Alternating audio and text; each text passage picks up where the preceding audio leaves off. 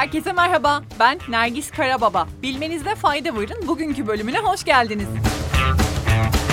Cuma gününe müthiş bir haber ile başlayalım. Cambridge'de Abraham Institute'da çalışan bilim insanları inanılmazı başardı. 53 yaşındaki bir kadın hastadan alınan cilt hücresini 23 yaşındaki birinin hücresine denk hale getirmeyi başardılar. Kullandıkları teknoloji ise Coin Dolly'yi yaratma sürecinde kullanılan tekniğin geliştirilmesiyle ortaya çıktı. Araştırmanın başındaki Profesör Bob Frake, nihai amacın diyabet, kalp ve nörolojik rahatsızlıklar gibi yaşla ilgili hastalıklara karşı tedavi geliştirebilmek olduğunu söyledi.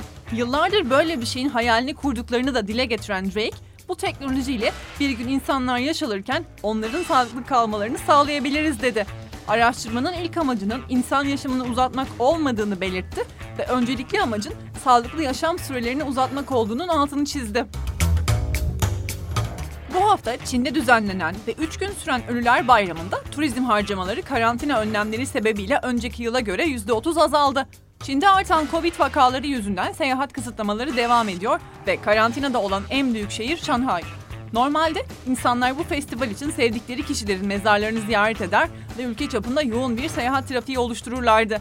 Ancak Kültür Bakanlığı tarafından açıklanan resmi verilere göre 3 ve 5 Nisan arasında düzenlenen bu yılki festivalde yerel turistlerin harcaması önceki yıla kıyasla %30.9 azaldı. Yine bakanlığın açıkladığı veriye göre yurt içi seyahat sayısı 75.4 milyon ile geçen yıla göre yine %26 azaldı.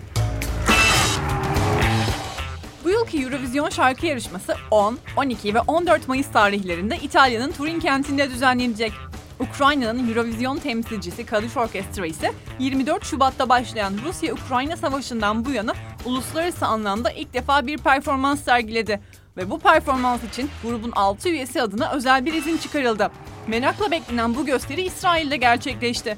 Özel izin çıkarılmasının sebebi ise Ukrayna'da askerlik çağında olan erkeklerin ülkeden çıkmalarının yasak olması. Bu arada hatırlatmakta fayda var. Bu yılki favorilerden bir tanesi Ukrayna ve Rusya'nın yarışmaya katılması yasak. Chicago'daki bilim insanları atom altı partiküllerin kütlesinin olması gerektiği gibi olmadığını keşfetti. Bu ilk deneysel çalışmanın sonuçları en önemli ve belki de en başarılı modern fizik teorileriyle çelişiyor. Araştırmayı yürüten ekip V bozonu olarak bilinen partikülün teorilerin tahmin ettiğinden daha büyük olduğunu ortaya çıkardı. Projenin sözcüsü Profesör David Tobak, sonuçların şok edici olduğunu dile getirdi ve sözlerine şöyle devam etti. Elde edilen bu sonuçlar evrenin işleyişi ile ilgili yeni ve daha eksiksiz bir teori geliştirilmesine yol açabilir. Şayet sonuç diğer deneylerle de kanıtlanırsa dünya çok farklı gözükecek ve köklü bir değişim olmak zorunda. Teorinin söylediği kütle ile fark yalnızca %0.1 ancak bu artık her şeyi değiştirebilir. Şarkıcı ve aynı zamanda söz yazarı olan Ed Sheeran'ın 2017 yılında Shape of You isimli şarkısı için açtığı telif davası sonuçlandı ve davanın kazananı Sheeran oldu. Şarkıcı, Shape of You'nun bazı bölümlerini Oh Why isimli şarkıdan kopyalamakla suçlanmıştı.